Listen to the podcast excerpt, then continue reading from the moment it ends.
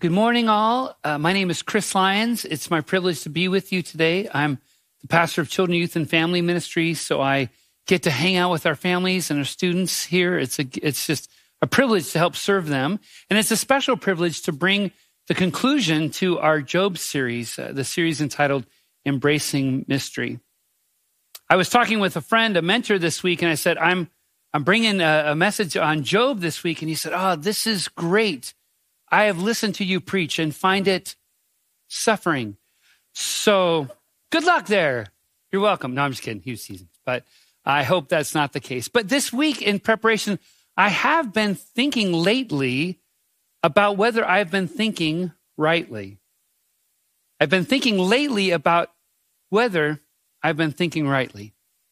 I'll come back to that. First, I'm going to speak to the little elephant in the room. I did get a new haircut.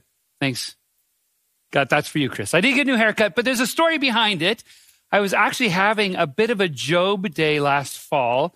Uh, here on a Sunday, we actually had a situation where we were cleaning up about an exposure with COVID, and then my glasses fell on Stone Avenue. They got ran over by a car, my car got hit in the parking lot all on the same day.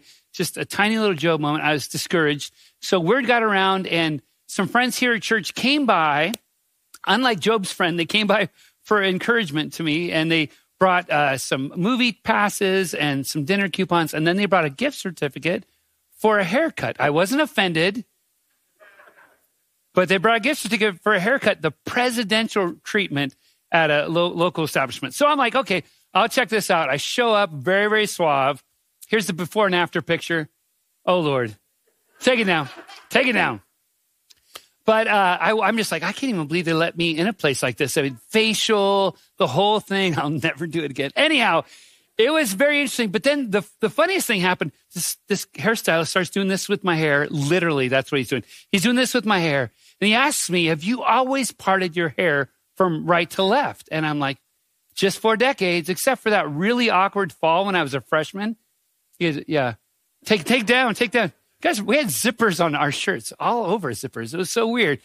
Except for that part in the middle, I'd always parted, and he's like, no, no, no. He's doing this to me, and he's like, no, no, you need to part your hair from the left to the right. You've been doing it all wrong. When you part it from right to left, it's like you're standing there closed off to the world. But if you part it from the left, you like say, I'm open. And I'm like, this guy is really into haircuts, obviously. But um, so I went with it and I'm going with it. I bring that story you to you today because it made me think I've often been parting my hair on the wrong side when it comes to a theology of suffering. My head has literally been wrong often about when I've, how I've thought about suffering in the world and God's role in suffering and, and the hurt that goes on. I wonder if you've been there too. We have these automatic defaults, like Job's friends, which we've been talking about for all these weeks, They've been looking at it from the wrong side. Job's friends were off on their theology of suffering, but they were not alone. We find that Jesus' disciples in John 9, they come upon a man born blind, and the first thing they say is, Who sinned, this guy or his parents, that he was born blind? And Jesus is saying, Your hair's all messed up. You're looking at this question wrong. This happened so that God's glory might be revealed. Friends, we have these defaults about how we look at the hurt in the world. And I wonder, there are times we should just pause and, and question if we're looking at them right. You know, we have angry moments in the middle of our, our suffering. We have questions. And if Job has showed us anything, God can handle those questions. And I, as I think about how God let Job wrestle and their relationship was formed in it, it makes me think even more so about how Jesus to read through the Gospels how he met people in times of hurt and suffering. He loved them right where they're at, and he met them there. And he was actually, he welcomed questions. Jesus himself was a great question asker over 300 times in scripture. He asked questions because questions, questions make for relationship. Questions inspire relationship. So as I, I think about this day as we approach this text, I just want you to know today too, we're going to come and reflect on our right theology of suffering and ask and believe that there is good news to know that bad news is not the end of the story when it comes to Jesus. Would you please pray with me? Jesus, we know that you know what it means to suffer. And we know that ultimately you are our Redeemer. Forgive us for our defaults when we, we assume wrong things about you in this broken world. Help us in this day trust in you, discover a, a right theology of suffering that sees you, Jesus, even dimly at times as Job did. Know that you are a God of goodness, even in the midst. You are all loving, all powerful. Even as bad things happen, at the heart of it all, you can be trusted. And now may the words of my mouth and the meditation of our hearts together be pleasing in your sight, Lord Jesus. Amen. So I've entitled the message today, The Heart of the Matter. I was tempted to actually uh, title it Jesus, the True and Better Job. I'd re- read several articles about this, this reflection of the connection of Job and Jesus, where they both were righteous men. They both had suffered. They both had battled through spiritual warfare. They both actually had a restoration. And then Job prayed for his friends who were so off. Jesus, even more so, died for his enemies. And from the cross said, Father, forgive them. I, I thought it was so much, it was such an interesting thing, but I went, I decided to go beyond just that theme because as I, I reflect on Jesus and Job together, I came back to this text of the heart of Job's book, right in the smack center of Job's book, which is a declaration of trust, even as he sees dimly. In the midst of all the tension of his hurt and his hope, even as he sees dimly, Job has a declaration of trust. And as we stand at the doorway of Lent, the season, as we uh, watch and journey with Jesus to approach the cross and his resurrection, I think this is especially telling for us to reflect on our own wrestling of our Job moments and how we can have a similar declaration. We have the gift of hindsight as believers on the other side of an empty cross. We know Jesus as the suffering servant. We know that Hebrews says that uh, we don't have a high priest that can't sympathize, but in all things, so he was perfect, but in all things can relate to our suffering. And that Jesus is a redeemer who lives for us. And you've probably experienced him alive and well in your life as well. Jesus is the fulfillment of everything that Job saw dimly in Job, in Job 19. So a bit like today, we're maybe like those disciples uh, on the road to Emmaus, and Jesus is going to open the scripture and show to us how he's part of all of the Old Testament. And as this confession of Job can be connected to our own confession that Jesus is Lord and he can be trusted, I hope that this will help us ask the question Do I have my head on straight when it comes to my theology of suffering?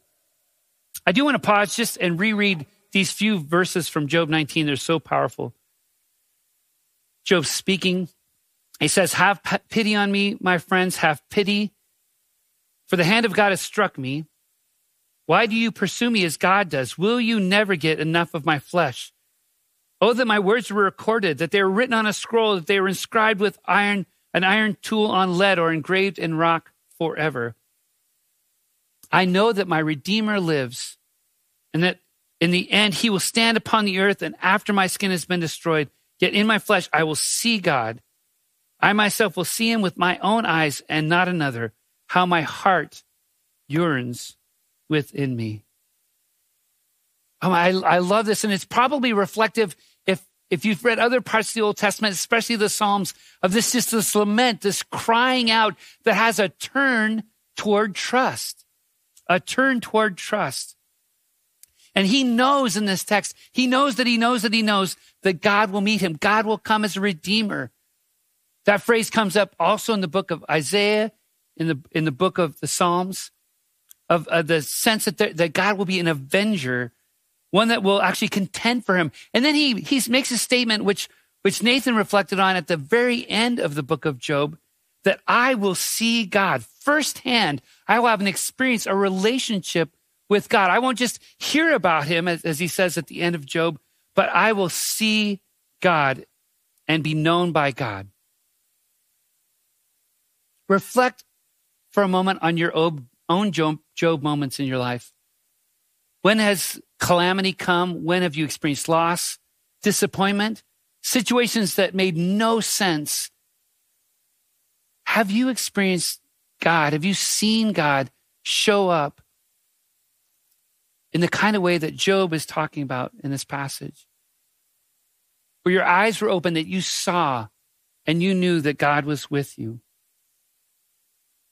I think it's so amazing that Job asks the question why all throughout this book, and the answer to the question why never comes. Instead, we get an answer to the question who?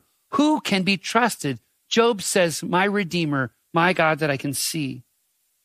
The God who from the beginning formed the foundations of the earth, God who sees the big picture, God who comes to us with an unfailing love. And then in fulfillment of it all, Jesus who comes close to us. A God who loves us, meets us right where we're at.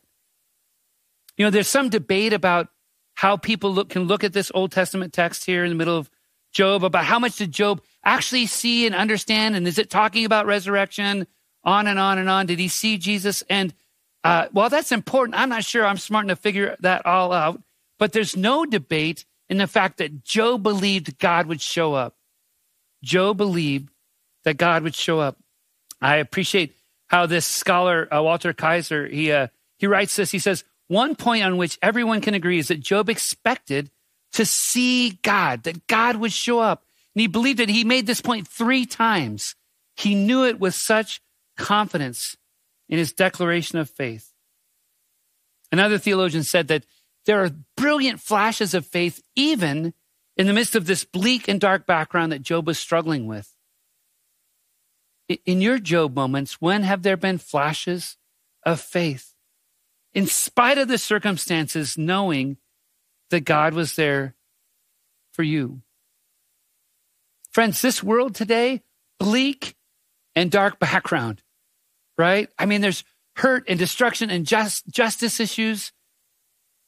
We're, we're feeling isolation still. COVID has hurt us physically and emotionally and created divisions in the news this week, we're not just hearing about rumors of war, we're hearing about war. And we're watching videos, if you've seen it, it's so tragic, of believers actually kneeling in city squares praying for miracles, even as tanks come in. It's so difficult.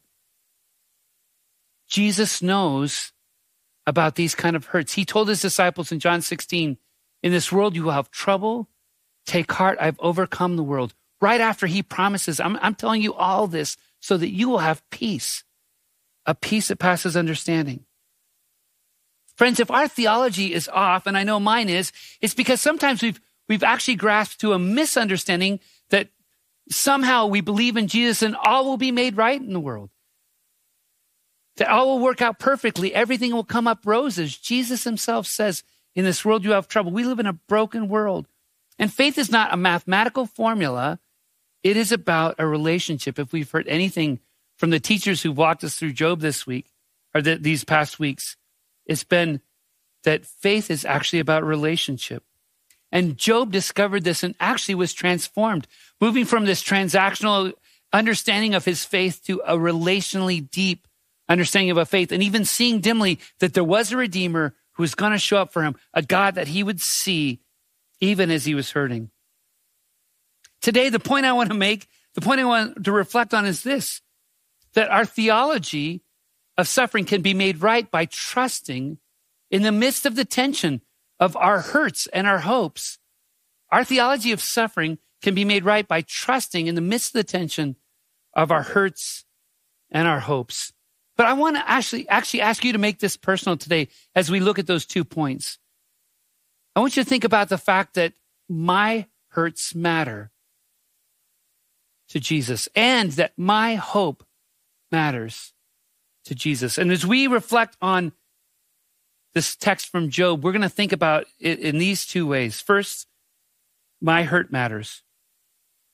Job, in this, the beginning of words of, of what's written here, he's crying out for compassion. Have pity on my friends. Have pity. For the, the hand of God has struck me.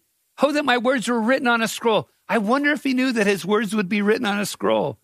Pretty amazing, right? Job was crying out for compassion and his friends let him down.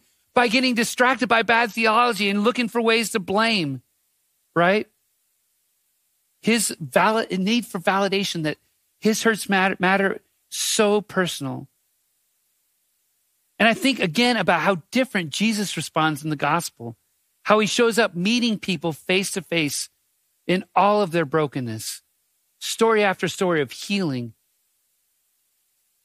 of people who had been rejected, the woman at the well, the woman caught in adultery, Martha and Mary brokenhearted at the tomb of their brother Lazarus, pounding on Jesus' chest. If you had been here, this wouldn't have happened. Jesus wept with them. The father who had a son who was disturbed by an evil spirit, he said, I, I do believe, help me with my unbelief. Jesus comforted him. Jesus clearly communicates with people in the midst of their hurt, your hurt matters. And even that their doubt doesn't disqualify them. That's another thing. We look at all this wrong. There are times we think that somehow doubt isn't part of the spiritual journey. It's quite the opposite. Listen to what one writer says. If you don't have doubts, you're either kidding yourself or asleep. Doubts are the ants in the pants of faith. They keep it alive and moving. Hurt comes, friends. But then how do we look at it? How do we think? How do we think rightly about this whole topic of suffering? You know, I talk a lot with our students about the fact that all of us are theologians. Every single one of us think things about God. And I love how much when we talk with our middle schoolers, they can't but help but let that spill out, right? And what I've told them on, on many occasions that what they think that God thinks about them is the most important thing that they think about God. Job wrestled in such a way that he knew his hurt mattered. Jesus met people in their wrestling so that they knew that their hurt mattered. And so we need to we need to struggle and not have a bad theology that avoids this tension, that takes us to places of prosperity gospel that's like says you do all these right things and you'll be blessed. Sometimes that doesn't work out. Or a despairing kind of thinking where, oh my gosh, I'm, I'm just going to give up on it anyway. I have a defeatist, like nothing's going to make a difference. Jesus wants us to live in the tension of all of the hurt and know that it matters. I wonder if we can be a church that communicates that hurt matters to people who come in our doors, that we can greet them and welcome them and invite their real sharing, because there are many folks who would say, with my real hurt, church is the last place I would go. What, what a tragedy that we can't be more welcoming to the people who are most hurting. I, I pray it can be true. I'd seen a friend who's a pastor in uh, Colorado post this last week about a situation I'd love to share with you.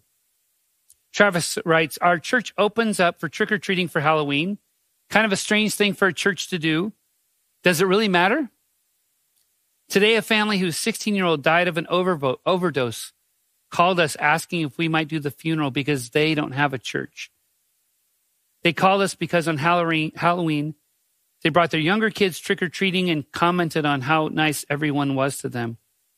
Because we handed out candy and gave them a warm place on a cold night, we are now invited into their deepest grief with an opportunity to share God's gentle love.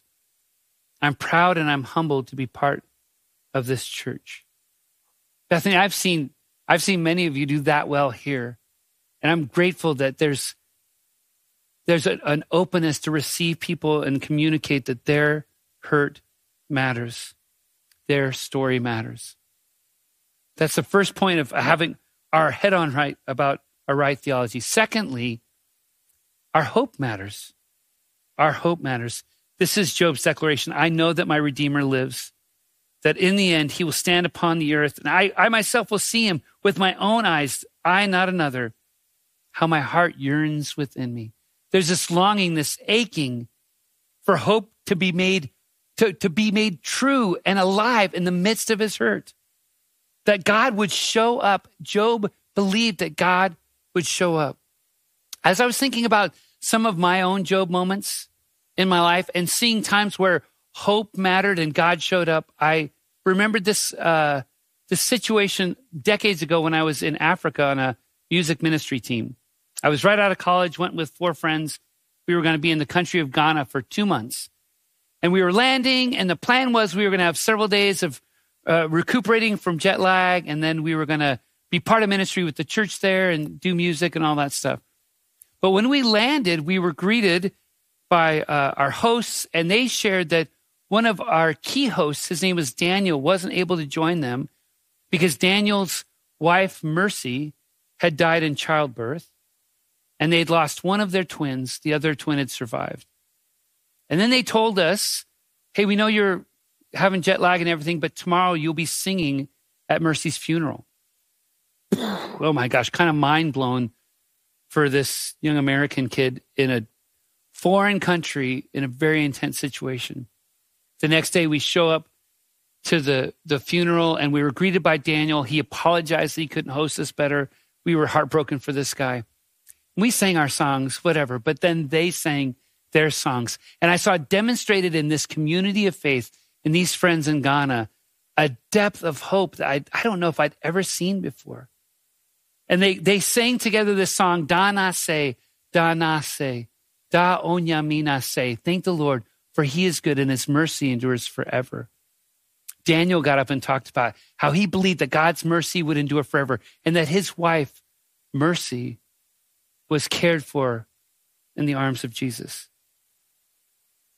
And they're clinging to a hope that was real for them. Job had hope. Even though he saw dimly, Job had hope. Jesus had hope. Even as he cried out from the cross, Father, into your hands I commend my spirit. There's a bigger plan happening. Have you ever tasted that hope matters in the midst of your Job moments? I love, I love these songs that we've been singing that put hope on the front burner. I think of the song, Blessed Be Your Name, when the sun's shining down, when hard things happen. You give and take away, still my heart will choose to say, Blessed be your name. These are cries of hope in the midst of our hurt. Uh, one of my favorite musicians, his name is David Wilcox, and he wrote this song a long time ago called Show the Way. And I'd love just to share a verse and a chorus because I think it paints this picture of how hope matters. He says, Look, if someone wrote a play just to glorify what's stronger than hate, would they not arrange the stage to look as if the hero came too late? He's almost in defeat. It's looking like the evil side will win, but on the edge of every seat from the moment that the whole thing began. It was love that mixed the mortar. It was love that stacked these stones, and it was love that made the stage here, though it looks like we're alone. In this scene set in shadows, like the night is here to stay, there's evil cast around us, but it's love that wrote the play. And in this darkness, love will show the way. Friends, we know this to be true, those of us who call Christ Lord. Jesus is the way, Jesus is the truth, Jesus is a life for each one of us. And our hope matters when we cling to him. You know, the heart of the matter today is we try to get our heads on straight, comb our hair right, with the right theology of suffering is that we see here in Job 19 a declaration of faith that we can trust in the tension of all the hurt and all the hope.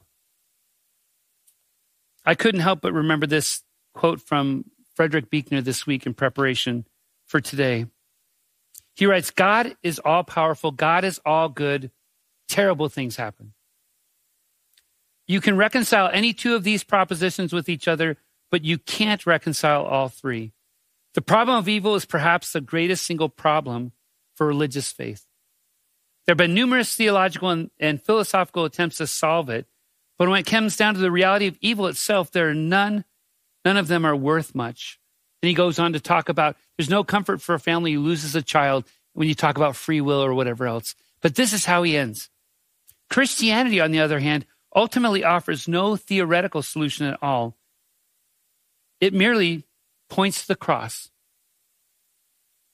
and says, practically speaking, there's no evil so dark and so obscene, not even this, but that God can turn it to good.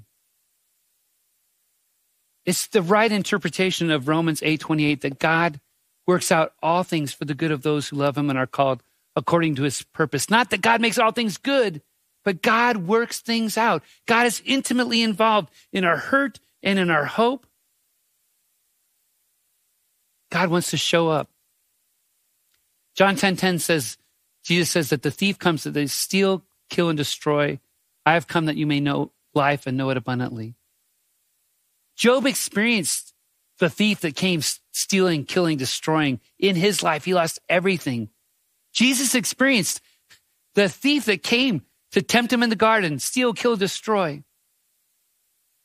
But I believe that Job, in these verses, he saw something, even dimly, declared a faith about an abundant life. Jesus obviously rose again, lives as our Redeemer, abundant life. Today, I, I want to end with three testimonies about people experiencing abundant life with a right theology, living in this tension of trusting in the midst of their hurt, in the midst of their hope. The first story is uh, from winter camp last week. I see some students in uh, the house. That was awesome. We took 85 of us, went down with middle schoolers and high schoolers to uh, Black Diamond. We had a, just an awesome time. Two years, we haven't done anything like this. So, so rich. And we'd had the theme of unshakable. We talked about how in Hebrew, in Hebrews, says that we are part of an unshakable kingdom. They've experienced, like all of us, lots of shaking, lots of hurt in these last couple years, but that we have something solid in Jesus. Our first night in the midst of worship, uh, we did this exercise in which we had them consider what are the lies that they believe about themselves, things that the world has said to them, things that they maybe even think that God believes about them. And we had laid out all these mirrors and we asked them to go write and dry erase marker on these mirrors, the lies that they had believed about themselves. Listen to this list and you can see some pictures as we scroll through. You cause problems. Unforgivable, not smart, not enough, never able to. Everything I do is wrong, no future, unforgivable, ugly, alone. I'm annoying. Nothing about me is beautiful.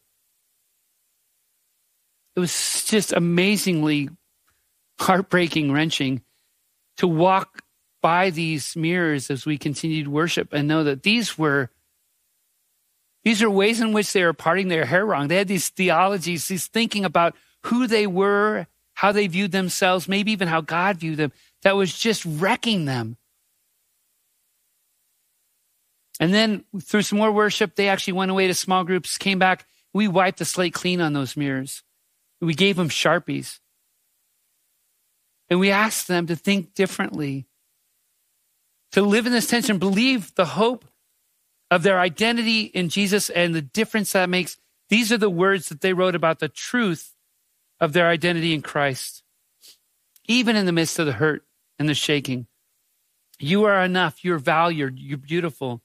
You're strong. You're loved. You're cared for. You're sufficient. You have confidence. You're flourishing. You're holy. You're acceptable. Friends, I can't help but believe that, that these young people left changed by that experience about the truth of their identity in Jesus. And I hope and pray every day they wake up, they think differently about a God who wants to show up in the midst of their hurt with hope. The second testimony today, we're going to see a little video from dear friends here at Bethany, Rich and Kim Hurst, about their story. And so we'll let that run now.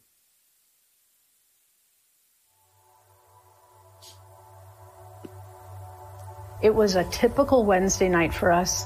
We had both finished our Zoom day working at home, and it was time to start our small group. And the phone rang as as everybody's showing up on the Zoom small group. So he took the call, and I looked at, I, I just watched him as he took the call, and his face changed, and he excused himself and got up and left the room. And he came out a few minutes later from behind the closed door, and he looks at the group on the camera and said, I have just been told that I need to get to the emergency room right away and that they're holding a room for me. You know, they told me to go to the emergency room, so went to the emergency room, and um, they said we're going to have to uh, admit you to the hospital that you have some form of cancer. Uh, I've been well my whole life. I've never had any kind of sickness. I've never been on any kind of medications. And they said you have AML, which stands for acute myeloid leukemia. And so my daughter, uh, one of my daughters said, Well, how long does my dad have? And the doctor looked, doctor looked around a little bit, I'm kind of un, uncomfortable, and she looked back and she said, two months. Those first moments in the car, uh, we were we were just thunderstruck, and and we didn't even know what to make of what was about to happen. So we just held hands as we're driving the first couple of miles, and we just prayed, Lord, we have no idea what's ahead, but you do.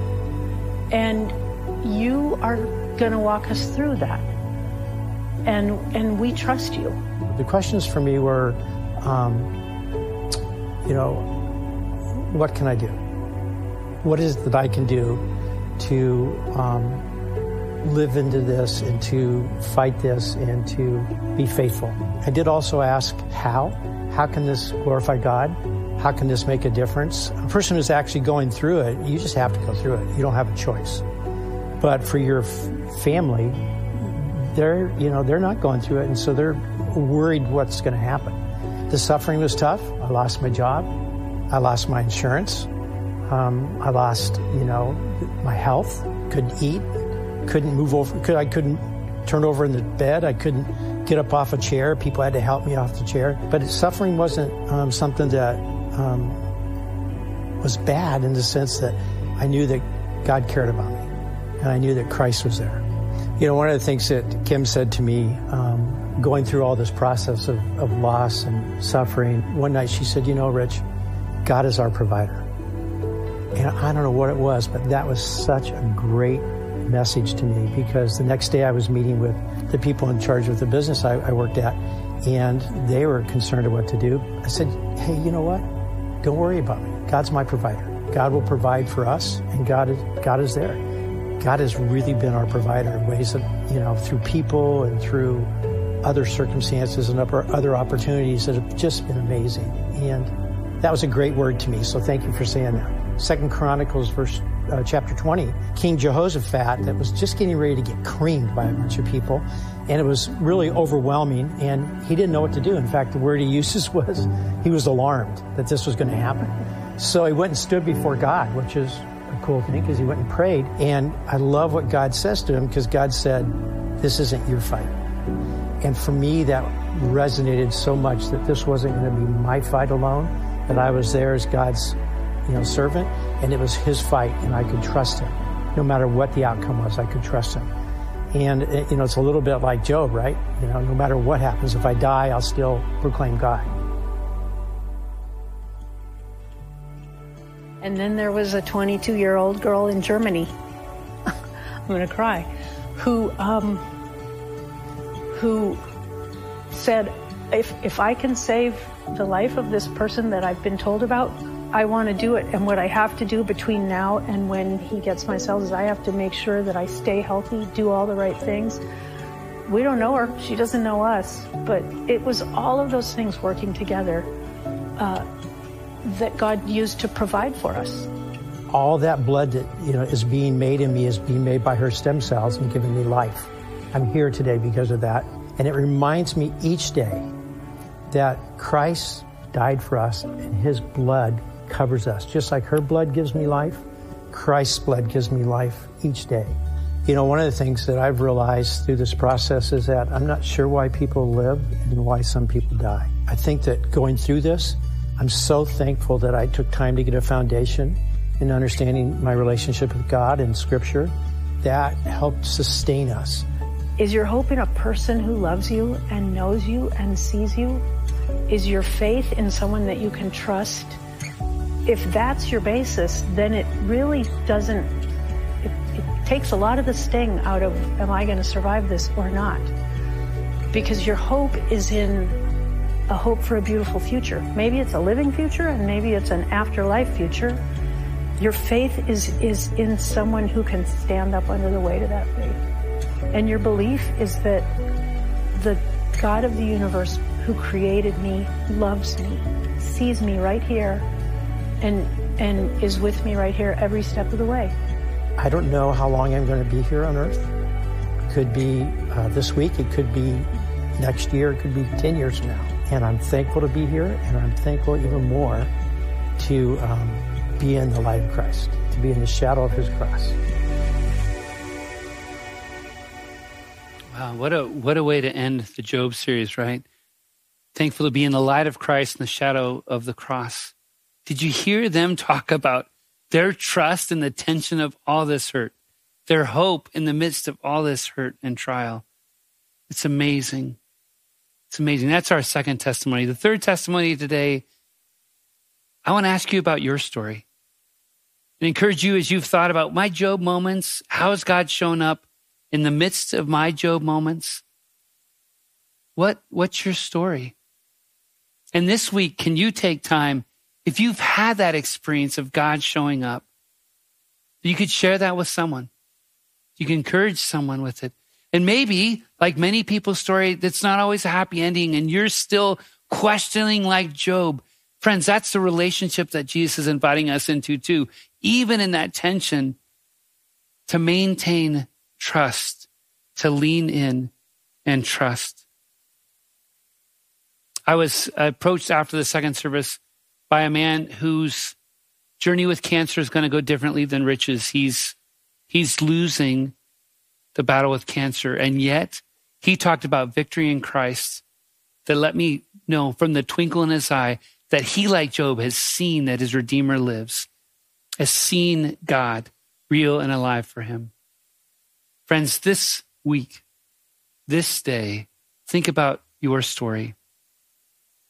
And I, I, pray that you'd be encouraged this week to consider your thinking around this, this issue of, of suffering altogether and ask Jesus to meet you there in it. And in the midst of the tension of all the hurt, find hope, lean in and trust. And know and believe that we can, like these students who changed the lies into truth, like Rich and Kim, who just knew no matter what happens, God's love has been near to us. We can say it is well with our soul. Would you please pray with me?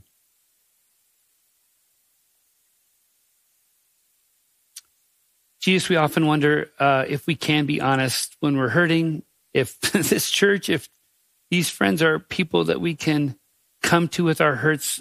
Lord, thank you for that pattern of meeting people right where they're at. And though we've believed many lies, we've looked at this whole topic of suffering wrong at times. Help us know our hurts matter to you, our hopes matter to you. And we can say with Job, I know my Redeemer lives. I know I will see God. We can say with Jesus, uh, Your will be done. In the midst of this circumstance, Your will be done. And that ultimately, as we trust, it will be well with our soul. In Jesus' name we pray. Amen.